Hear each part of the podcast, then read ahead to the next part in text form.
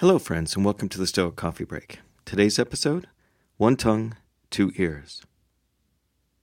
Nature hath given men one tongue, but two ears, that we may hear from others twice as much as we speak.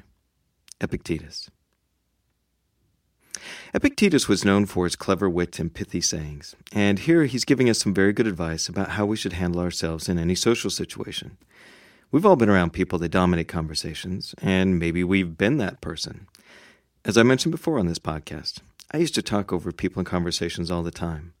While mine was born out of insecurity and wanting people to like me, learning how to listen to others can bring many benefits. And let me put it this way if you're talking all the time, how are you going to learn anything? And as Stoics, we strive to be consummate learners. We should view ourselves as students of life, and that we can always learn something from someone. And because we also strive to be in control of ourselves by taking our time, listening, and observing, we can be sure that what we have to say is well thought out rather than simply spitting out the first thing that comes to mind. And I know that some of us are probably wired more to be talkers. I, I know that I'm kind of wired that way. And if you are, that's perfectly okay. But as someone who is wired that way, I can tell you that learning how to listen better pays off amazing dividends, and even making small steps in that direction is well worth the effort.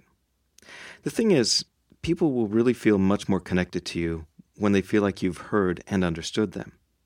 And they notice when you're more focused on what you want to say next than actually paying attention to them.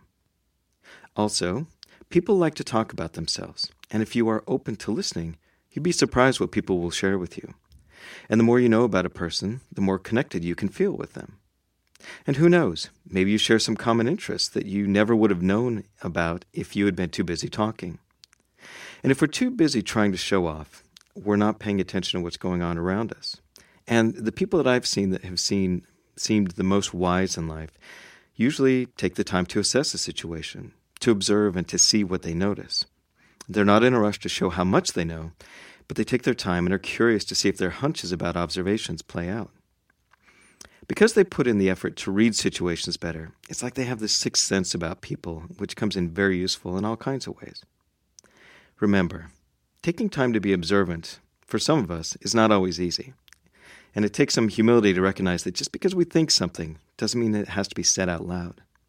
By taking time to truly listen to others and focus what they have to share, we can be more connected with others, we can practice being more observant in our own lives, and we might even learn something new. And that's the Stoic Coffee Break for today. Have a great day.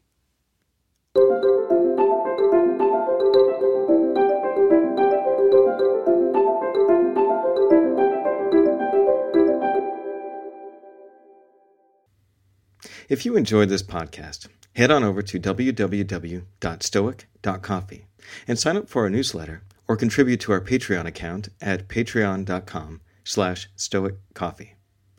Also, if you could leave me a review on iTunes or Google Play or Radio Public, I would really appreciate it. Thanks again for listening, and have a great day. Hello, friends. Thanks for listening to the podcast.